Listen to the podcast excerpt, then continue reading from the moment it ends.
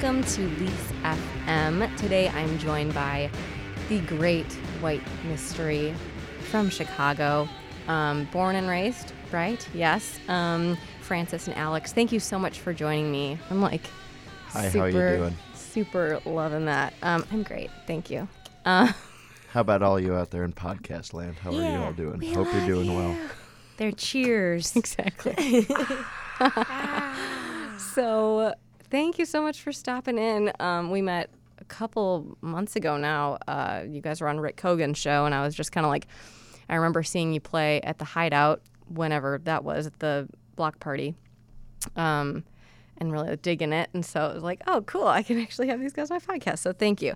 Um, let's get, let's start about, let's start talking about like your just birthday. We were talking about it off here just a second ago, but April 20th, what, what happened on that day? That was so Francis and I, you know, grew up playing music together informally. Yeah. In, in the basement. We grew up in West Rogers Park. In our parents' basement, Francis on drums, me on guitar. Played for many years and also played in separate projects, right? So Francis played drums in a band called the Nuke Mutes. I had already been touring Europe with my band when I was in college, et cetera, et cetera.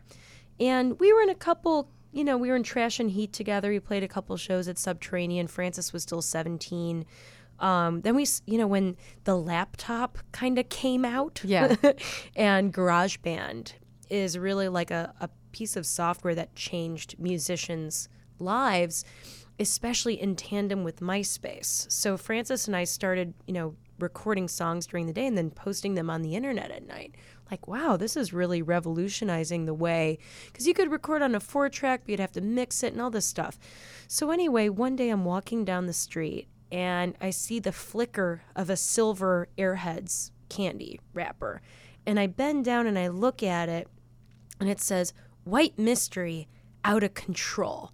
And it was like my eureka moment where I called Fran and I was like, Fran, we got to start a band, dude. And we need to call it White Mystery because our last name's White. And we shared a- Airheads as a favorite candy for a long time. They would sell it at record stores. Laurie's Planet of Sound, which is in Lincoln Square neighborhood independent record store. Mm-hmm. They would sell Airheads of multiple flavors for five cents And nickel. You could, back in the days where you would have to get a transfer on the bus. Sorry to pop that one, but uh, you could either walk from the Brown Line station home and save 15 cents and spend it at the record store, get three Airheads, and check out some canvas patches and records and posters, and then walk home eating your candy. And Alex and I always loved the white mystery Airhead. It was such a good That- flavor. no, I was going to say that's definitely my favorite flavor. But that day it just clicked where it was like, whoa, this is our destiny. So we uh, we toyed with the band name Indigenous Nudity, and our dad was like, "That'll never catch on." Too many syllables. so we, you know, we start our MySpace for the band, and uh, and then when we, upon reflection, saw, whoa, we started our band on 420. But an, another really important part of the band that we don't really comment on often, but we'll give you this little nugget, was immediately after starting the band, wrote a couple songs. We recorded a seven inch with our friend Zach Medeiros at the Carroll Street practice spaces.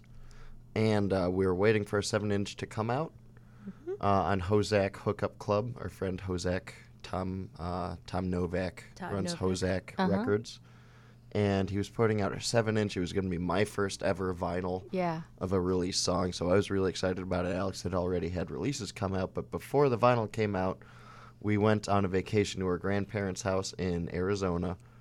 I think it was Surprise or Prescott yeah, they lived in or- Surprise, Arizona. Was it Surprise or Prescott? you meant it was I They, forget they were which one. Surprise at the time. That's oh, no, actually, They were well, they lived out- half and half in Surprise and Prescott. kind of in the middle of nowhere in Arizona, and Yeah. we decided to go see some family out there. And one night, we were in the guest bedroom in the middle of the desert, and we just couldn't sleep. We were in our two separate guest beds, just talking to each other in this pitch black room, staring up at the drop ceiling, and just imagining the same things. We're feeling that feeling where it's like you're connected with somebody and you can see their thought process and they're visualizing the same exact thing as you. And we were just talking for hours and hours and hours about our band, what we wanted to do, what we what we wanted to accomplish, how we wanted to accomplish it, the avenues that we were going to take to, you know, get what we want and what we were innately compelled to do, which is create music together. And we had this long, long talk uh, that was pretty integral to the formulation foundation of our band, which was uh, shortly after April 20th. And that, in my opinion, was where the identity of White Mystery is very much formed. Yeah. And how that night. old were you then? So, uh, I was 20. Yeah, I you were 20. I was, wasn't 21 yet. and I was 22. So we're two years apart. Wow. Yeah. And you just had like this whole like you'd both had the Shared saw it. vision thing. Mm-hmm. that's Where we're, crazy. we're, you know, it's like your grandparents' guest room with the two twin beds. oh yeah. And, you know, it was pitch black and we were just, we could see the same thing. And I think it's a little bit of like the sibling, twinling, telepathic kind of thing, which we ended up, our third album was called Telepathic, just because it's sort of an important part of how we're able to create Yeah. and anticipate each other and have a shared vision. So we were able, people are like, "How do you make a feature length film for $5,000? You know, most, most independent films require a quarter of a million or half a million dollars to produce these days. But we were able to make That Was Awesome for five grand. We tried to get a grant from the city of Chicago, and they asked us what our budget was. And Alex, you said like fi- nine million or nine thousand. No, I said that ideally I would like $10,000 total to make this. And they re- Asking the grant for the city of Chicago, and there's like, you can't get this grant. There's no way you can make a movie for ten thousand dollars. It's like, yeah, well, we did it We for can do half. it. because we didn't We get did the it for grant. five. Yeah. Thanks a lot. But I, we're able to accomplish these things because we have such a clear vision Yeah. that we share that we can kind of, you know, visualize the the course to get to it and to accomplish it. So And that's not cool. something you can just make up like that vision. Like you can't just kind of like people have it or they don't. right, So it's crazy that you both have it and it's the same one. yeah. That but like- we're in different, you know, we're different in a lot of ways. Totally. Different And- personality types, different motivations, uh, pretty similar morals, but we still Right. differ in many different For ways sure. in how we would execute what we want to And do. and I think that'll come out in our influences, which we talked to you about today. Yeah. Awesome. Uh, let's get started with that. Who who wants to go first with their two? Francis. Okay. Sounds good. Go ahead. So number My one. first influence is uh, by a man named Jesus G.G. Allin. you were gonna say Jesus Christ. no, his name was Jesus Allin, but it came to be known as G.G. Allin. He was a he was a punk rock man. Um, had a really rough upbringing. Was abused a lot as a boy. I believe he and his brother were like abusing each other. Also, they he basically got raised in a cabin by an abusive father. Started a band called the Jabbers. I don't really have exactly all the facts. I should look up his Wikipedia right now as I'm talking to you. But um, he became a, a legendary fixture, an icon in the punk rock community for being the most balls out, aggressive, unsafe, inhumane, unsanitary shock rocker to ever grace rock and roll or To this rock. day. To this day, nobody has come anywhere close to just how disgusting he was. He would um, Yeah, heard of defecate on stage, Yes. Cut himself. Defecate. Just uh, I that was the first thing I said was he would defecate on stage. Mm-hmm. He would just jump out in the crowd, smear you with shit, and break your jaw.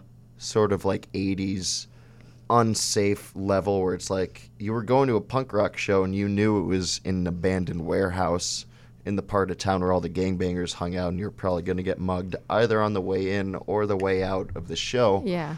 but you wanted to go. Something told you, someone or something hooked you into this punk rock scene back in you know the 80s, the 70s and 80s, where you didn't have access to the internet. The only taste you had to go off was your older siblings or some of the weirdos at high school that most people told you not to hang out with in the first place. And it would lead you to this place that I like, and I'm just trying to imagine what it would be like to be at a G.G. Allin show and the decisions you had to make in your life just to end up there. Right. And then you end up there, and the music is, from all the live footage I've seen, just unintelligible.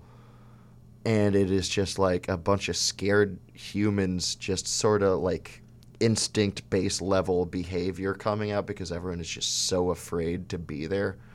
And then this just naked man with the micro penis just like trying to hurt you while doing, you know, his punk rock act. And Yeah. it just seems like such a different space and time in history that a part of me just wonders whether or not it was real. Right. At this point, just There because now there is a yeah, there's a movie called Hated, Yeah, yeah, yeah, yeah. which I saw when I was in high school. My friend Big John, who's the straight edge at the time, like 350 pound punk rocker who was amazing at Dance Dance Revolution. He was like, "You have to watch this movie. It's called Hated." And he showed it to me. And it's like, wow, his pee-pee's really small and it scares me. Why is he covered in poo-poo and cutting himself? But then you listen to the Jabbers, which is his like original band. I'm pretty sure one of the first ones he was in. It was Gigi and the Jabbers, and it was so catchy. His recorded music was like incredible sounding. Where he, there's this '80s image of him, but there was also a '70s version where he's making really catchy, almost pop punk mm-hmm. songs. I was like, oh, this album's so good. How did he turn into this maniac that ended up like? He tried to kill himself on stage and never really got around to it. Some people say he wimped out and he overdosed on heroin immediately after the show he was supposed to kill himself at. And um, this era we live in now, where taste is honestly meaningless, I'd say, in this, at least to me. Um, the, there is a quote from uh, John Cusack in High Fidelity where he's talking about like being a hipster in the late 90s in Chicago and going to Lounge Acts and having an independent record store. And he's like, it's what you like, not what you are like. That's important. Or it's like it doesn't matter what you're like. It's about matter. It's about what your taste is. And maybe that late '90s sentiment, where he actually had to dig for things and find things out, and the process of doing so was had value. Nowadays, um, you know, you could get access to absolutely anything you want, and it doesn't matter what you like or what you don't like anymore because you can like or not like anything. Anything's at your fingertips so this time and place where this guy like G.G. Allin was able to just be horrifically destructive and aggressive and leave such a legacy. It's just um it's just so bewildering to think about now where people expect places to accommodate them and they expect to find safe and work safe like work environments and show environments wherever they go. I, I come from a generation where the thrill of getting your ass kicked was a part of the allure, I guess. And uh, G.G. Allin just sort of reminds me of that.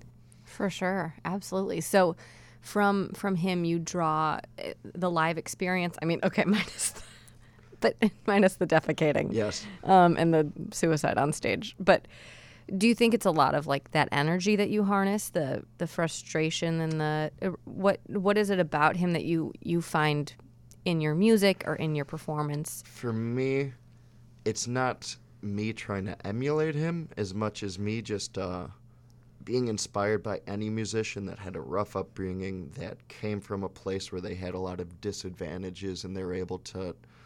I mean, in Gigi's case, he didn't rise above them. He succumbed to them and like the tragedies of his own life and stuff. But uh, the rockers out there that were the underdogs that against all odds were able to leave a massive crater uh, in the scene before they left, um, I can't help but feel influenced by because they had to struggle in order to do so, and that's what I take away from it. Totally, yeah. And and musically, do you do you find yourself listening to him a lot? Oh, yeah, absolutely. He's like one of your faves. Yeah, he's Is- incredible at a party. If you put on, if you want to put on a track to really get like a weird vibe going in a party, put on "Don't Talk to Me," and all the freaks will just like, you'll see their Come eyes out of the sort of glaze over. And that's G.G. Allin and the Murder Junkies, yes. right? No, "Don't Talk to Me" is the Jabbers. It's the Jabbers. Okay. Cool. Because he went on to be in a band with uh, Wayne Kramer from the MC5. Mhm. It's one of my favorite bands. He was. Oh, cool. Yep. And wait, where it says "Brother Wayne Kramer," and he does the solo. It's like That was the Murder Junkies. Yeah. He was also Gigi in the AIDS Brigade, Gigi in the Holy Men. So he, he was in a parade of bands. He was Yes. like the the Andy Kaufman of 80s and 90s punk without realizing it. Yeah. You know? Huh. And I saw him on Geraldo. That was the first Yes, time he has I a ever. famous piece on Geraldo. really. Yeah, where Geraldo uh, interviews him on daytime television. So that's worth YouTubing as an auxiliary. And. Geraldo asks him, like, why do you pee and poop on the crowd so much at your shows? and Gigi chewing like a piece of gum, wearing like aviators and like some like fascist Nazi World War II helmet or Yeah. something, says, my body is, uh, my body and blood are like the sacrament of the rock and roll temple, yada yada. Like pretty yeah. much comparing himself to Christ and offering communion to the people in the form of his human waste. It was an incredible quote. Wow. I wish I could do it justice. That's amazing. I'll have to look that up. That's that's awesome. Cool. I love it. That's um I love it. love it. I think I think it segues pretty well into your number two Yeah. influence. Okay. Let's hear it. Uh, that would be Sir Jay Reatard, who is also not with us anymore. Um, I'm not extremely well versed on his discography because it's one of the few things you do have to sort of dig deep into nowadays that's left where it's like you gotta find some of those vinyl records in order to hear his whole library mm-hmm. and get get the whole scoop on where he came from. So I'm not like fully fledged or educated, but I did know the man while I grew up. He was good friends with my sister.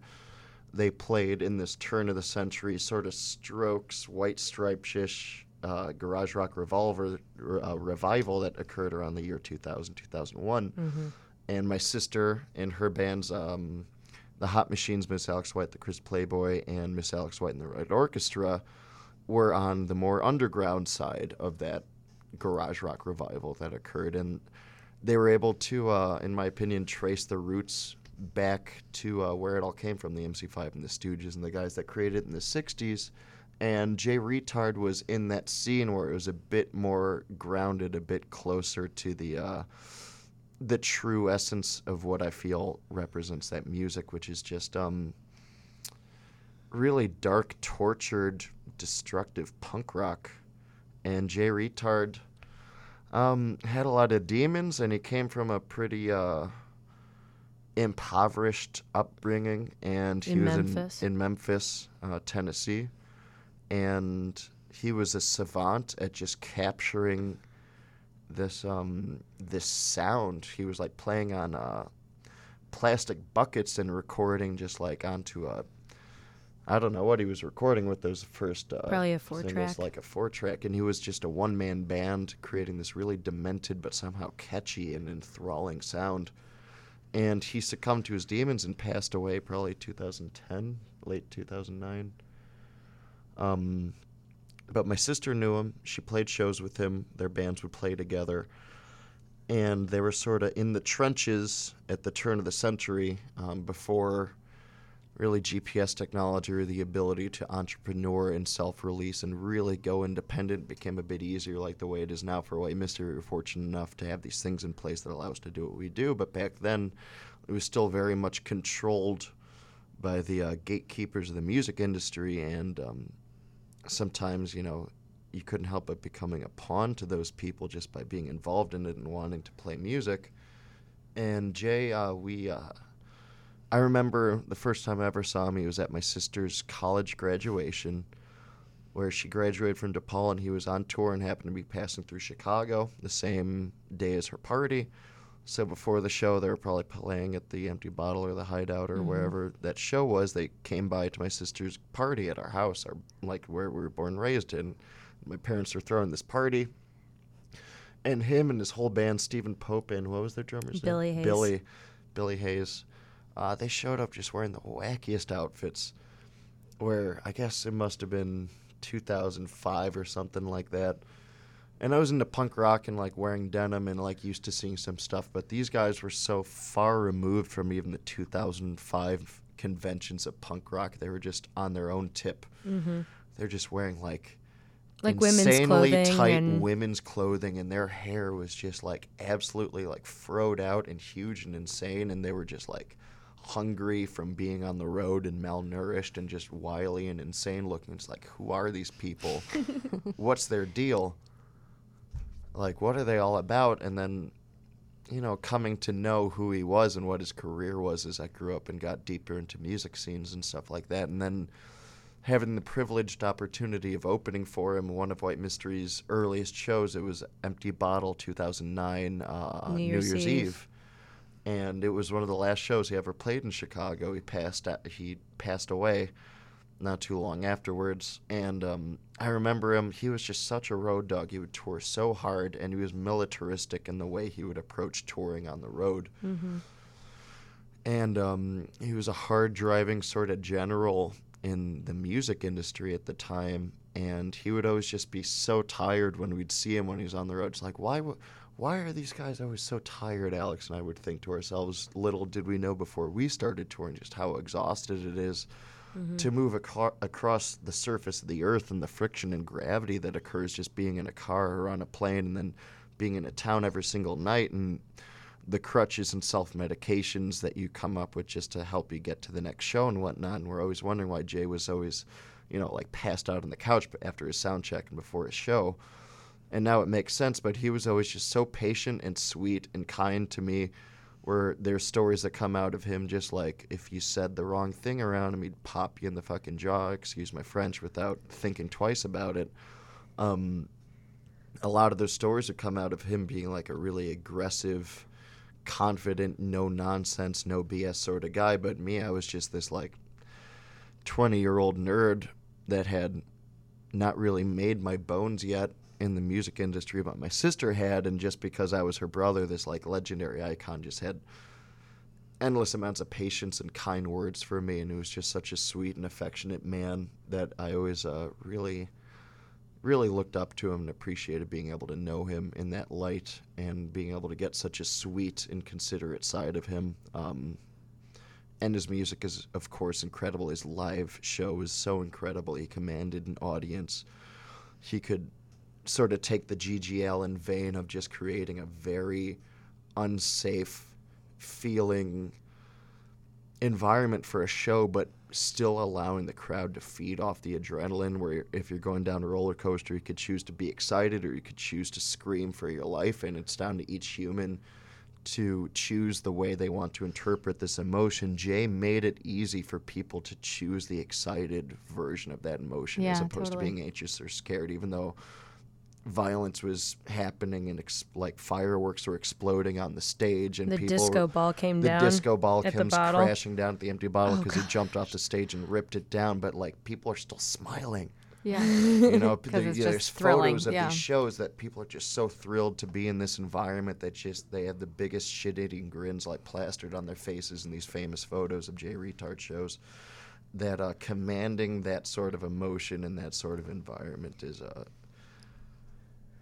it's it's inspiring and I'm not trying to come anywhere close to doing exactly what Gigi or Jay did because they were naturals at doing those things and I'm not really I can get into the crowd and take my shirt off and speak some poetry but I'm I don't really have the balls to like really get into it like those guys did Yeah. but the fact that they were really tortured deep down inside, they came from destitute upbringings, and they found a way to express themselves in a way that was accessible to people of many different in types or like um, cultures and whatnot. And the accessibility and universability of just who they were is very inspiring to me because the humanity in their work is what really comes across to people. He set the path for a lot of people who came after him, like Ty Segall and even Mac DeMarco. Jay Reatard did. Yeah, he passed away too young. He had just signed to Matador Records, fell into some money, and was really like poised. Um, and he passed away too quickly. And I And think he left a power vacuum for any blondish rocker that has a name where it's just your name. You know, Yeah. it was like for a while it was Jay Reatard, and he was the next big thing. He passed away, Mm-hmm. and Yeah. it just all these other acts got to come up into Yeah. that and do void. it way tamer, Yeah. way just like slicker, more produced, not nearly saying anything, not nearly as tortured as he was or organic as he was, and they just sort of took his position, watered it down, and ran with it, which was unfortunate because the direction he was headed was something uh, Fierce, it was something quite groundbreaking. fierce. Yeah. There's a Vice documentary about him, so if you watch that, and they hold up a poster of our uh, show in Groningen at the Vera Club together. So it's Miss Alex White Jay Reatard and stuff. And also, Francis and I very, very rarely, out of almost the 10 years that we've been a band, ever do covers. But we did a Jay Reatard cover that's on our Bandcamp, so you could play it over this or whatever. But instead of trying to like make a different interpretation of his song, we actually tried to like play it note for note. Yeah. Let's You I couldn't come yeah. close. The drum beats on that song are so fast. It's like a Yeah, it's like, a hummingbird. Sixteenth note that's so fast. Like Wow. oh man, I have to do an eighth note. I can only do it in like half time. 'cause Yeah. I'm not good enough to reproduce it. Yeah. So cool. Well, let's hear a little bit of that. I'll I'll play some of that. Yeah. So why don't you introduce it? Uh, it's White Mystery playing Jay Reatard's My Shadow. Awesome. Here it Yeah. is.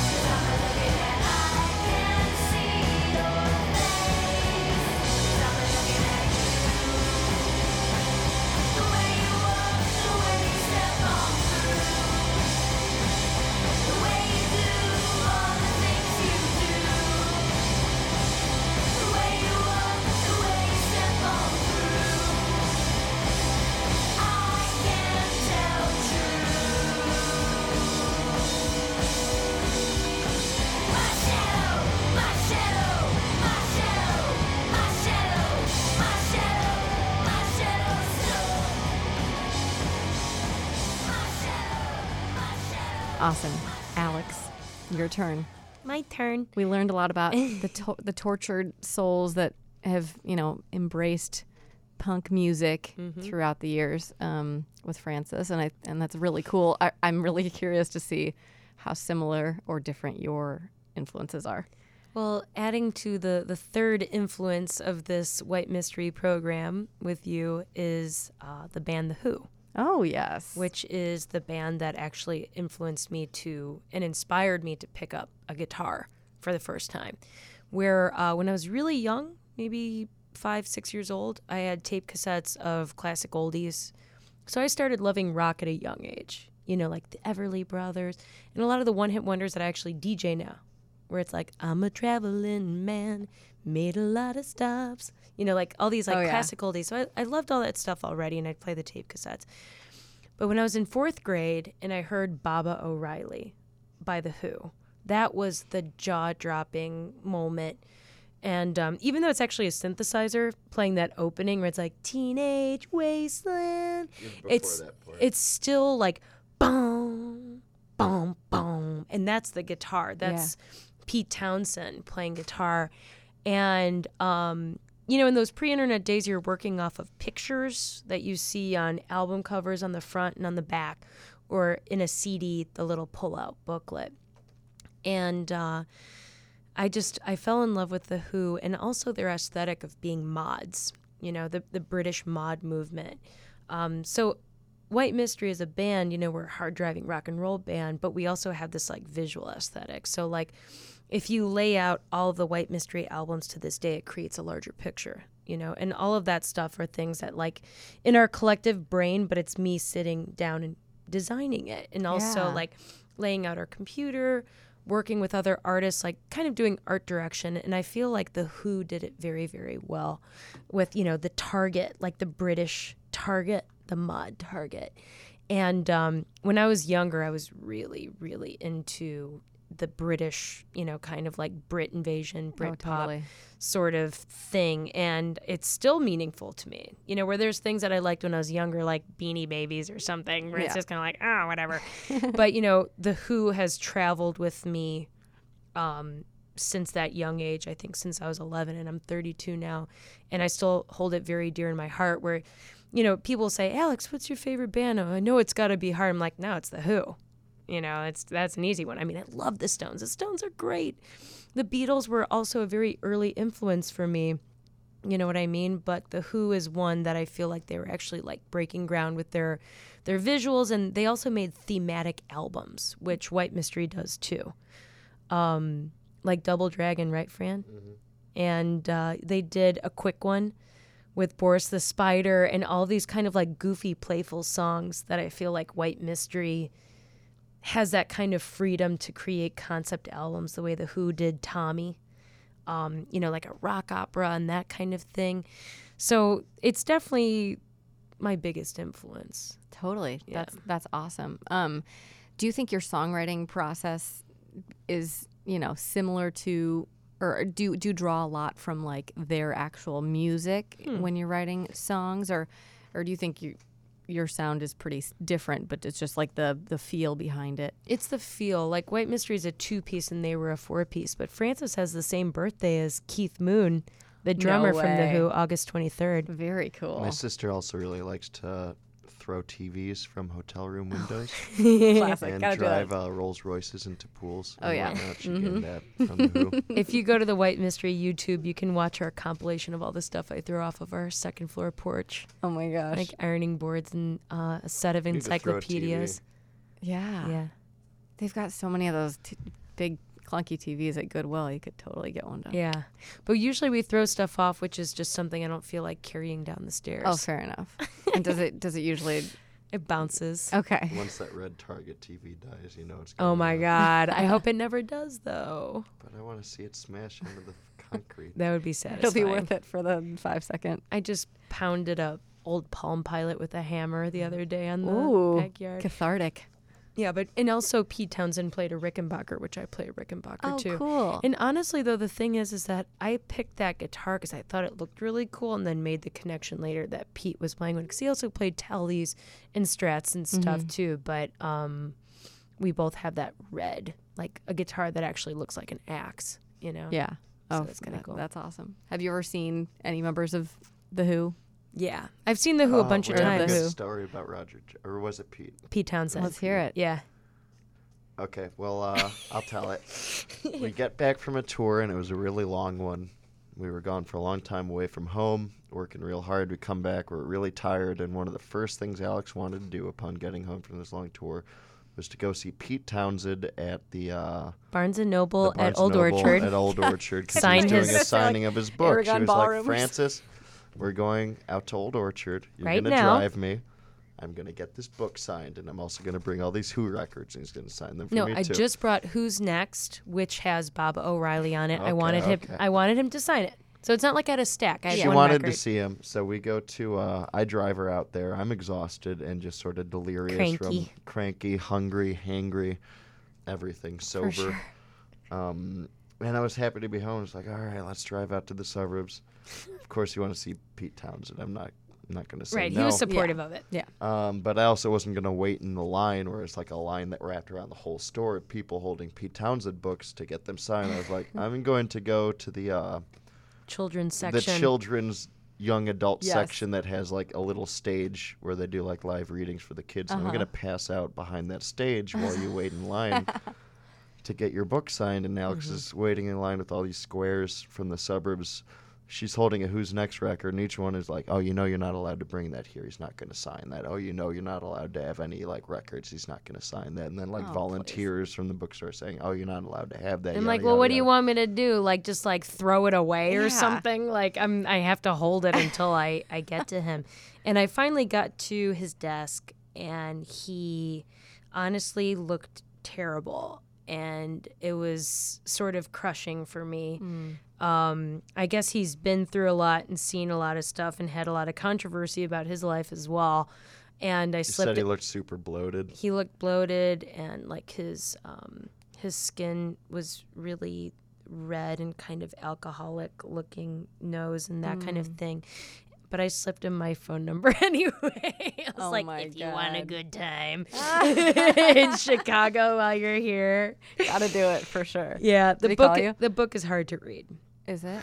Um, but I saw The Who a couple days after uh, John Entwistle, their bassist, died when I was 15. So I ended up seeing The Who live with Francis. Um, But immediately after that Barnes and Noble encounter, I saw Roger Daltrey on the Pawn Stars episode where they like sign the dad up for Rock and Roll Fantasy Camp, and he, he gets to sing like "Won't Get Fooled Again" with Oh, Roger geez. Daltrey, and it's like the bald guy from Pawn Stars with his hands in his pocket, wearing some like Ed Hardy shirt, and Roger Daltrey together like singing. it's Oh, like, oh, this is embarrassing. Yeah. So, you know, but the thing is, is like, and Zak Starkey, who is um, Ringo Starr's son, now plays drums Yes. for the Who. And they were incredible. That's the one thing they played. Uh, they played the Super Bowl a couple years ago. They did the Mm-hmm. halftime at the Super Bowl, and I, Alex and I were just so stoked, so excited to It see was the awesome. Who on TV. And they did like a m- medley of a bunch of their songs. and We thought they were freaking incredible, and they Mm-hmm. Yeah. played so well, and they were actually playing live. It wasn't lip synced Right. uh, like the Chili Peppers and all the acts that have since come after them that have been lip syncing the halftime show. They played Mm-hmm. it live, and they got a lot of flack from just the media saying that they That it wasn't that, that good. it wasn't that was good. awesome. It wasn't a good performance. We thought they nailed it. Yeah, it was cool. So they still got the chops musically. It's hard to get. It, but you said, wait, didn't you see them? And you said Pete was like teasing Roger the whole Yeah, time, so, and uh, he kept dropping the mic. Oh. Like It Roger was- Daltrey kept like dropping the microphone over and over. It was. I saw them about two years ago at the Allstate Arena, and this time I actually had a backstage pass for the Who because you know White Mystery's awesome. right? Yes. So and it was cool, and I Oh went with my my, I went with my Who shirt, and you know the whole like the whole system Oh, yeah. going, um, and uh, it was. I thought they were great, but there was obviously some sort of tension between Pete Townshend and Roger Daltrey. And Roger Daltrey, who was once known, you know, for wearing like a big fringe jacket Yeah. or being on rock and roll circus and stuff twirling the mic around. you know, he was kind of like he, you know, wearing reader glasses and kind of looking at his iPad for the lyrics and Oh kind of like God. futzing around the stage and like dropping the microphone, having to pick it up and, and making like a deafening sound. Where it's like, oh you know, like the whole arena. where it's just like, ooh. But Yeah. you know what the thing is? It's like let them do their They're still thing, doing man. it. Yeah. Let them do their They're thing. legends, so it's I'm there to witness it. Yeah. you know what I mean? You've it's seen like the Who. Yeah. Yeah, as many from, times like, as possible. Woodstock, where and being the fringe like golden god that he was to now, it's like You know, eh, it's like, but I already kind of feel like I have like arthritic things going on in my hands. It's I- hard I to can barely move. identify. I'm disabled now. So it's like, you know, I'm just appreciative and grateful that they did what they did and that they choose to keep touring and share that legacy with a younger generation like me. Well Be- said, Alex. because they made that album a good 25 years before I was even like a, a glimmer in my parents' eyes. So, and you know, now I'm 32. So I just, I, I love The Who and they're my, my number one influence. Totally. That's awesome. Yes. Um, yeah, I feel the same way about uh, Bob Dylan. I saw when I saw him, it was like shatters all my illusions. but again, it's like legend, and Right. you know, to be in the same room with, and that must have been so cool to be backstage. Plus, we have the YouTubes these days, so we can check out all the old cool Oh yeah, Dylan videos, exactly. Neil You Young videos, of your heroes. You could look up the glory days. and also things that have never Yeah. really been released that are on YouTube now. So, like, we're we're in a very fortunate place to be able to like dig into archives and mm. see their their sure. glory. Do you guys want to be playing together when you're th- that age? Yes. Absolutely. Awesome. Those look good on you. Thank you. Just try on my sunglasses. um, yeah, you do. Like for sure. Oh yeah, and I even said that like if I can't use my hands that well, I'll learn how to play lap steel so that I can just um, still you know or play auto harp or something Yeah. like that and just adapt. Auto heart become. I'm a adapting now. I'm, enter- I'm entering the Charlie Watts phase of my career where I stay perfectly upright behind Yeah. the drum set and don't move my neck or head at all and just try and maintain good posture because otherwise I'm not going to be able to play for much longer if I keep mm-hmm. head banging at the rate that I have been. So yeah, we're I'm about to turn 30 in a month. Alex is doesn't matter 100. doesn't matter how old she is. Uh, but we are up in the years, and 10 years did go by pretty quickly. And Yeah. we're at a point where we're willing to do anything it takes to maintain what we have because we love doing it so much and we want to do it for the rest of our lives. and you Even do it one form with robot another. arms. Yes. right. Exactly. I would like an extra set of arms so I could drum with four arms. be That'd be awesome. awesome. Do you think that'll be a thing at some Oh point? yeah, definitely. Probably in five years. Wow. That, and you'll be the first one to use it. Because what it's Robo-drummer. what year is it? 2017. Yeah. So it'll we'll be in the 2020s. Yeah. We'll be in the like We'll be in the twenties. the flapper age Right. of you know the 21st century. yeah. Yeah. we're all gonna get so like what is bob the uh, haircuts what's and the stuff. fourth influence, Alex, of White Mystery? My fourth influence It's and your second White Mystery's fourth. correct. The next one is Andy Warhol. Ooh, uh, love that. Andy Warhol was definitely, to me, as a musician and visual artist, uh, highly influential for a lot of different reasons. Pop art is incredible to me, and people have different opinions about it. You know, it's not Monet, it's not Cezanne, and all these like fine artists in the Renaissance, Botticelli, all these like, you know, you could see the light cast upon someone's cheek and then it kind of changes as it hits their the ridge of their ear and sophisticated kind of art it's more like flat silkscreen art but seeing it as a younger person, probably around the same time that I started liking The Who as a teen, I was just very drawn to it. It was so bold, it was so colorful. And, you know, like Elizabeth Taylor, Andy Warhol's Elizabeth Taylor portrait, and uh, the Campbell soup, you know, taking these ordinary items. and tur- Warhol. Oh, okay. and turning into art. So he's looking at Facebook as I talk about it. I'm I looking listened to your Facebook GG Allin memories. thing. You don't like GG Allin? I love it, but I wouldn't call him like my top influence. Because you're not a punk. I'm a mod. Yeah, she's clearly a mod. Wait, as we talk, I- just really quick, it's just pretty cool how punk and how mod, you know, and they they do combine to make your sound. I, Right. I would say. Would- Yeah. if you would agree with. But you know, if you look at uh, white mystery art, something that we do is we factory our merch the way that we stamp our merch. We very rarely silkscreen our stuff and farm it out. We've only done it the times that people have offered to silkscreen shirts for free. We make our own T-shirts, and I take Andy Warhol as the influence of the way that we do that, where it's stamp, stamp, and it's not always us stamping; it's our army of interns. I like to film men sleeping for eight hours. That's the way I am. Yeah, some Francis finds some of like the the film and that kind of thing mundane, and I did drag him to the Andy Warhol uh, Museum in Pittsburgh when we were on uh-huh. tour. So I was like, "We're going. Wake up, wake up. We're going I to the Andy complained the whole time. that But basically, the Andy Warhol Museum, it's seven floors. You start at the top and you go down and you progress through his different eras of his artistic career. So you see all of his early illustrations for Neiman Marcus and uh, shoe shoe companies where it was more whimsical looking illustration. And then it goes through his pop art, you know, the flowers and, and that kind of thing. Um, he did car crashes. He uh, silkscreen giant versions of newspaper headlines when people got botulism from tuna, uh, canned tuna and stuff. It's really hard for me to concentrate with you just like using your phone. I'm sorry. It's because I'm like, what's he looking at? Is it like a funny dog video?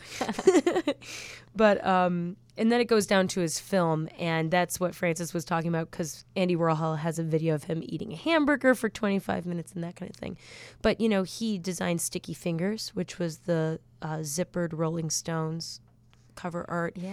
And he also designed the super incredibly iconic record cover for the Velvet Underground that is very simple because it's just the banana on a white background. But you could peel that banana off the original versions of it and it exposed like the pink inside of a banana. And um, I just thought it was really innovative. And I've collected books about him. And uh, I collect all of the little banana things that I see, the Andy Warhol banana things. And it really influences the way that um, White Mystery creates art, the visual art that Totally. accompanies the band. So, for instance, when I was just about to turn 26 years old, we had the first ever White Mystery art show. Remember that, Fran? It was sponsored by Snoop Dogg's Blast. Uh, we Drink. got blackout drunk on Purple Drink. Yes. Really? was like was it really? Yeah. It was like an energy, alcoholic malt liquor energy drink. Uh huh. Before they outlawed those. A la Four Loko. What is it? For Lo- Loco. What was the original one? The fr- Um, Sparks. Sparks, yeah. Yeah. No, it was a good time. It was great. And we displayed all of the um, white mystery shirts we had made thus far and all of these floor to ceiling banners that basically I artistically directed and had other people print, Cool. you know? So it's uh it definitely kind of Andy Warhol is a big influence to me and um he also got shot, which was terrible. And um, by one of his groupies, and then he died and he wore lots of wigs. So we have differences, but uh, I look up to him as as being a very bold visual artist from an era where the mods were, you know, things like that were happening, and I love the Velvet Underground. So Andy Warhol is is number four. Love that. Um, I'm saying love that every time now. Love it. love it. Love, like, love it, love it. If Wait, this were I don't Instagram, love I'd that. like it. um, I'm gonna swipe through your influences and tap twice on the ones I like. um, wait, but on Andy Warhol, Mm-hmm. very colorful, rich. You know, lots of bright vibrance. And and do you? Is that something that's important to you sonically? It, I don't know if that makes any sense. Like your your sound, um, it, would you consider it like bright, colorful? Yeah, pop. Pop, Yeah. pop. Like the White Mystery Out of Control album that was very influenced by like cartoon imagery, I feel like was very Warhol. Yeah. Yeah, but I think musically it's like I'm definitely thinking about color and shape and impact when we're writing songs. Cool. Yeah, awesome. All right, number five. Go ahead, Fran. What did what did we decide it was? It starts with a C and ends with Chicago. The city of Chicago was established in what year? The city of Chicago is our number five influence. Awesome. It's also our number one, maybe. And while it might sound, you know, maybe cliche, the thing is, is that we're actually from within the city parameters. Yeah. And a lot of people say they're from Chicago, but they're from elsewhere. And we really take it very seriously that we're from this urban place.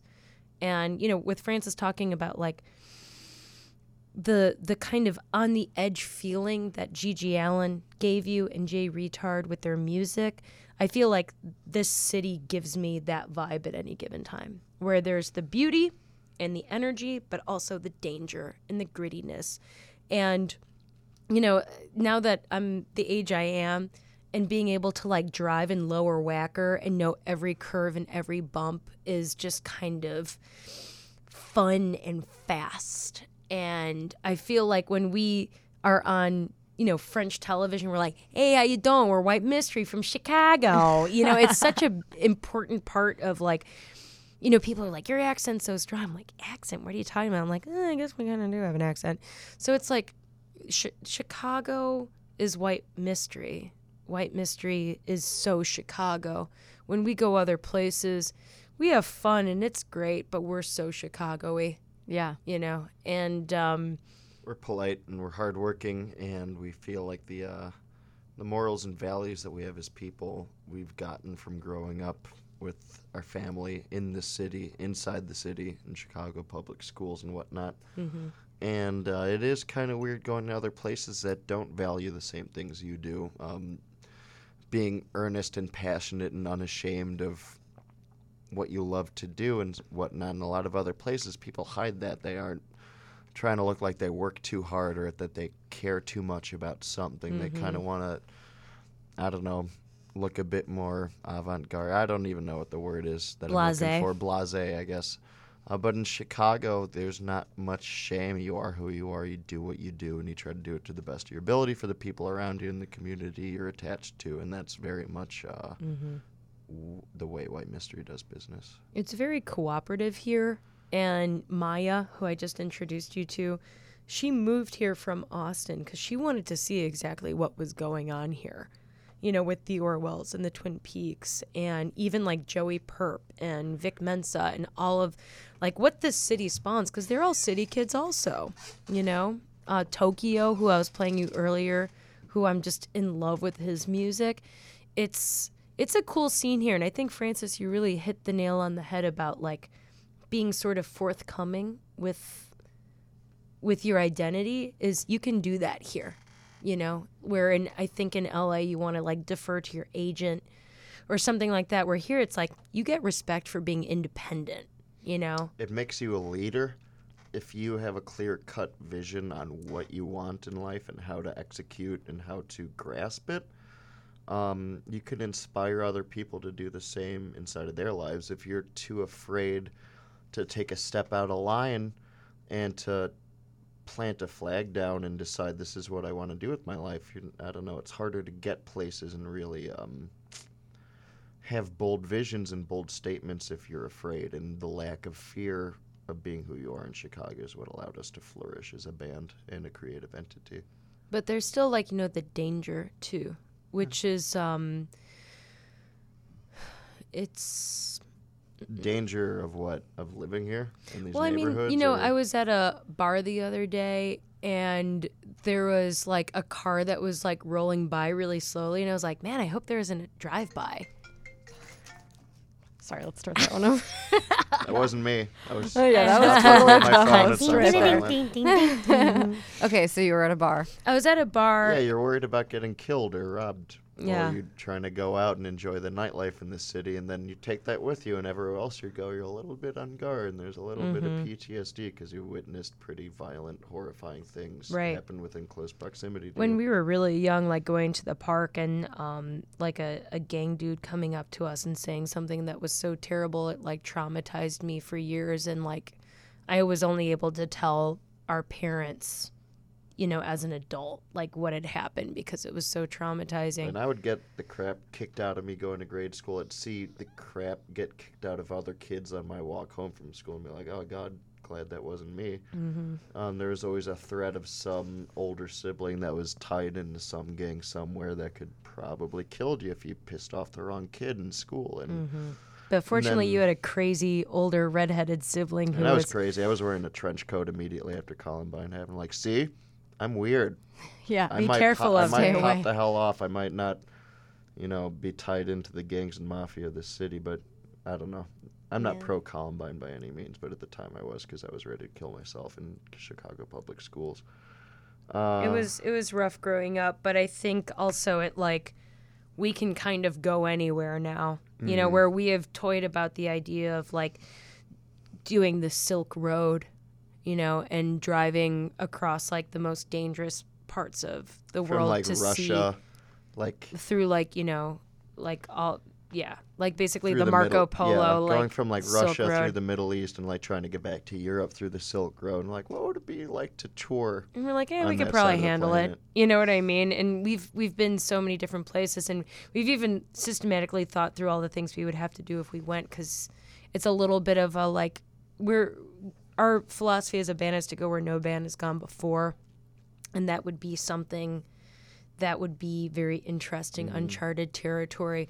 But that's like Chicago gives you the platform to dream and to also like think in a in a worldly way. and feel prepared to tackle those objectives. We could go to East Detroit and Oakland and Memphis and maybe other parts of the country that most people wouldn't want to go to because you know we're And make to- friends. and make friends Yeah. and feel comfortable. Where it's like, oh, this place is not as bad as Chicago. I feel safe. totally. Or this Um, place is twenty percent worse than Chicago. I know exactly what to expect. Now. Right. But yeah, it comes out in in our songs. Like we have the song "Take a Walk," where it's like I grew up on the north side and didn't have anywhere to go, so I went strolling down by the lakefront where the waves were covered with snow. You know, so it's like it's all like a lot of Chicago comes out in our songs and in our content that we create, I love that. And you've been to like every major city in the U.S. and small one and small one. and medium one. yeah, you've Yeah. been everywhere. It's kind of You've been to crazy. 22 countries. I was Yeah. thinking the other day we need to have our interns compile every city that we've been to. That would be so easy too. Because we, we keep everything in a database on Yeah. our website. So you can go to whitemystery.com, go to the show section, press Command F, and look up any city and see if we've played it. oh my God. yeah. That's awesome. Or if you're like, I wonder if they ever played Florence, Alabama. oh my God, eight times. Okay. Um, but but Chicago unequivocally best Yeah. one. People are like, you guys would do so well if you moved to LA. Why don't you just move there? It's like, uh, because I don't want to. Yeah. We'll visit there and have a great time, but we belong here in Chicago. and and the weather does does the weather influence? I love the weather Yeah? here. I love being super cold and I love the spring and I love like when we get the breeze off the lake, I say, Ooh, God turned on the air conditioner. You know, like where it's just like you get the, the lake effect breeze and and also the snow and I love snow and I shovel the whole block and it's really, you know, clear and crisp and beautiful and it scrubs the earth, yeah. kills the bugs. How about the Chicago music scene? Uh, what can you say to that? Is that a big influence to you? Yeah. I mean, like I was saying, that this chick moved here because she was like, you guys all like reference each other and you book each other on each other's tours. It's like, I just wanted to see what that was like. Like her being from Austin, where I think a lot of people there are transplants now. Same thing with Nashville and, of course, New York and LA. Um, where I think a lot of people kind of chop each other down to get ahead. Where here we realize that success is contagious. So if you are coming up, you bring everybody up with you. And Hannibal Buress, you know, he moved back to Chicago. He's a wildly, he's in the new Spider Man. He lives here again. He came to our DJ night the other night where I tweeted to him and I was like, yo, Hannibal, come out. And he actually did. And that's such a Chicago thing. Where in LA, it could be like your cousin inviting you out and you'll flake out on them because it might be 45 minutes away with bad traffic. We're a little more connected here.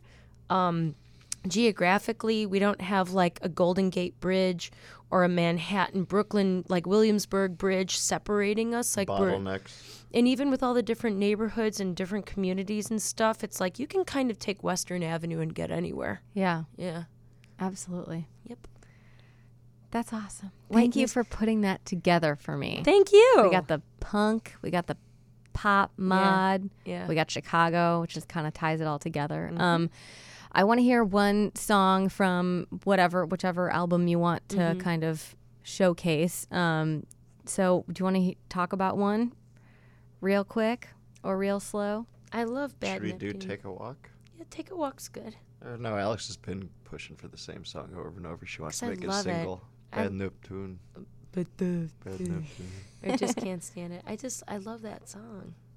That must be so cool to Yeah. like write a song and then be like, God, I love this song. Yeah, that's why I write music. Yeah. I mean, I'm definitely like the album Out of Control. Like I put that one. on. I'm like, I can't believe I made this. Because if it wasn't me, I'd be listening to this a lot. Yeah. um, were our first two albums. They're like primitive to me. They're kind of like the cave drawings of White Mystery, where it's just like, wow, they had tools, you know, like that kind of thing. Where like now I feel like our new album is so sophisticated and sounds so well produced and stuff. I just, you know, I wanted to hear something off of that. So We're, we're at the colonial part in White Mystery's evolution. And where's We're it going to starting go? discover how to make glass bottles. Oh, good. Find. So we still have a lot, a lot of. we have Ground bronze. to cover. We, we have bronze now. We're in the bronze age. we shower once a year. we have our lice. Powdered control. wigs. We wearing- show our hats to the women to show them we don't have lice. Well, good. That means we've got a lot of, a lot of ground to cover still. Hey, that's Here's true. To Yeah. yeah. 80 more albums. Yeah. Thank you Oh, so ma- much. thank you. Thanks for having us. This is a lot Thank of fun you. today. It Yeah. was really awesome to have you guys. Um, and again, where can we find you? WhiteMysteryBand.com. Yep. WhiteMystery.com, White Mystery Band on Instagram, on Facebook if you still use that kind of thing. White Mystery. Just look us up. Two redheads. Uh, you know, contact us and we'll email you back. That's true. You are good at email. Thank you. Thank you. um, it was really, really a pleasure. Thank you. Um, without further ado, then we're going to go with Bad Neptune. Sure. All right, here's Bad Neptune by White Mystery. Uh, thank you so much for listening. This is Lise FM.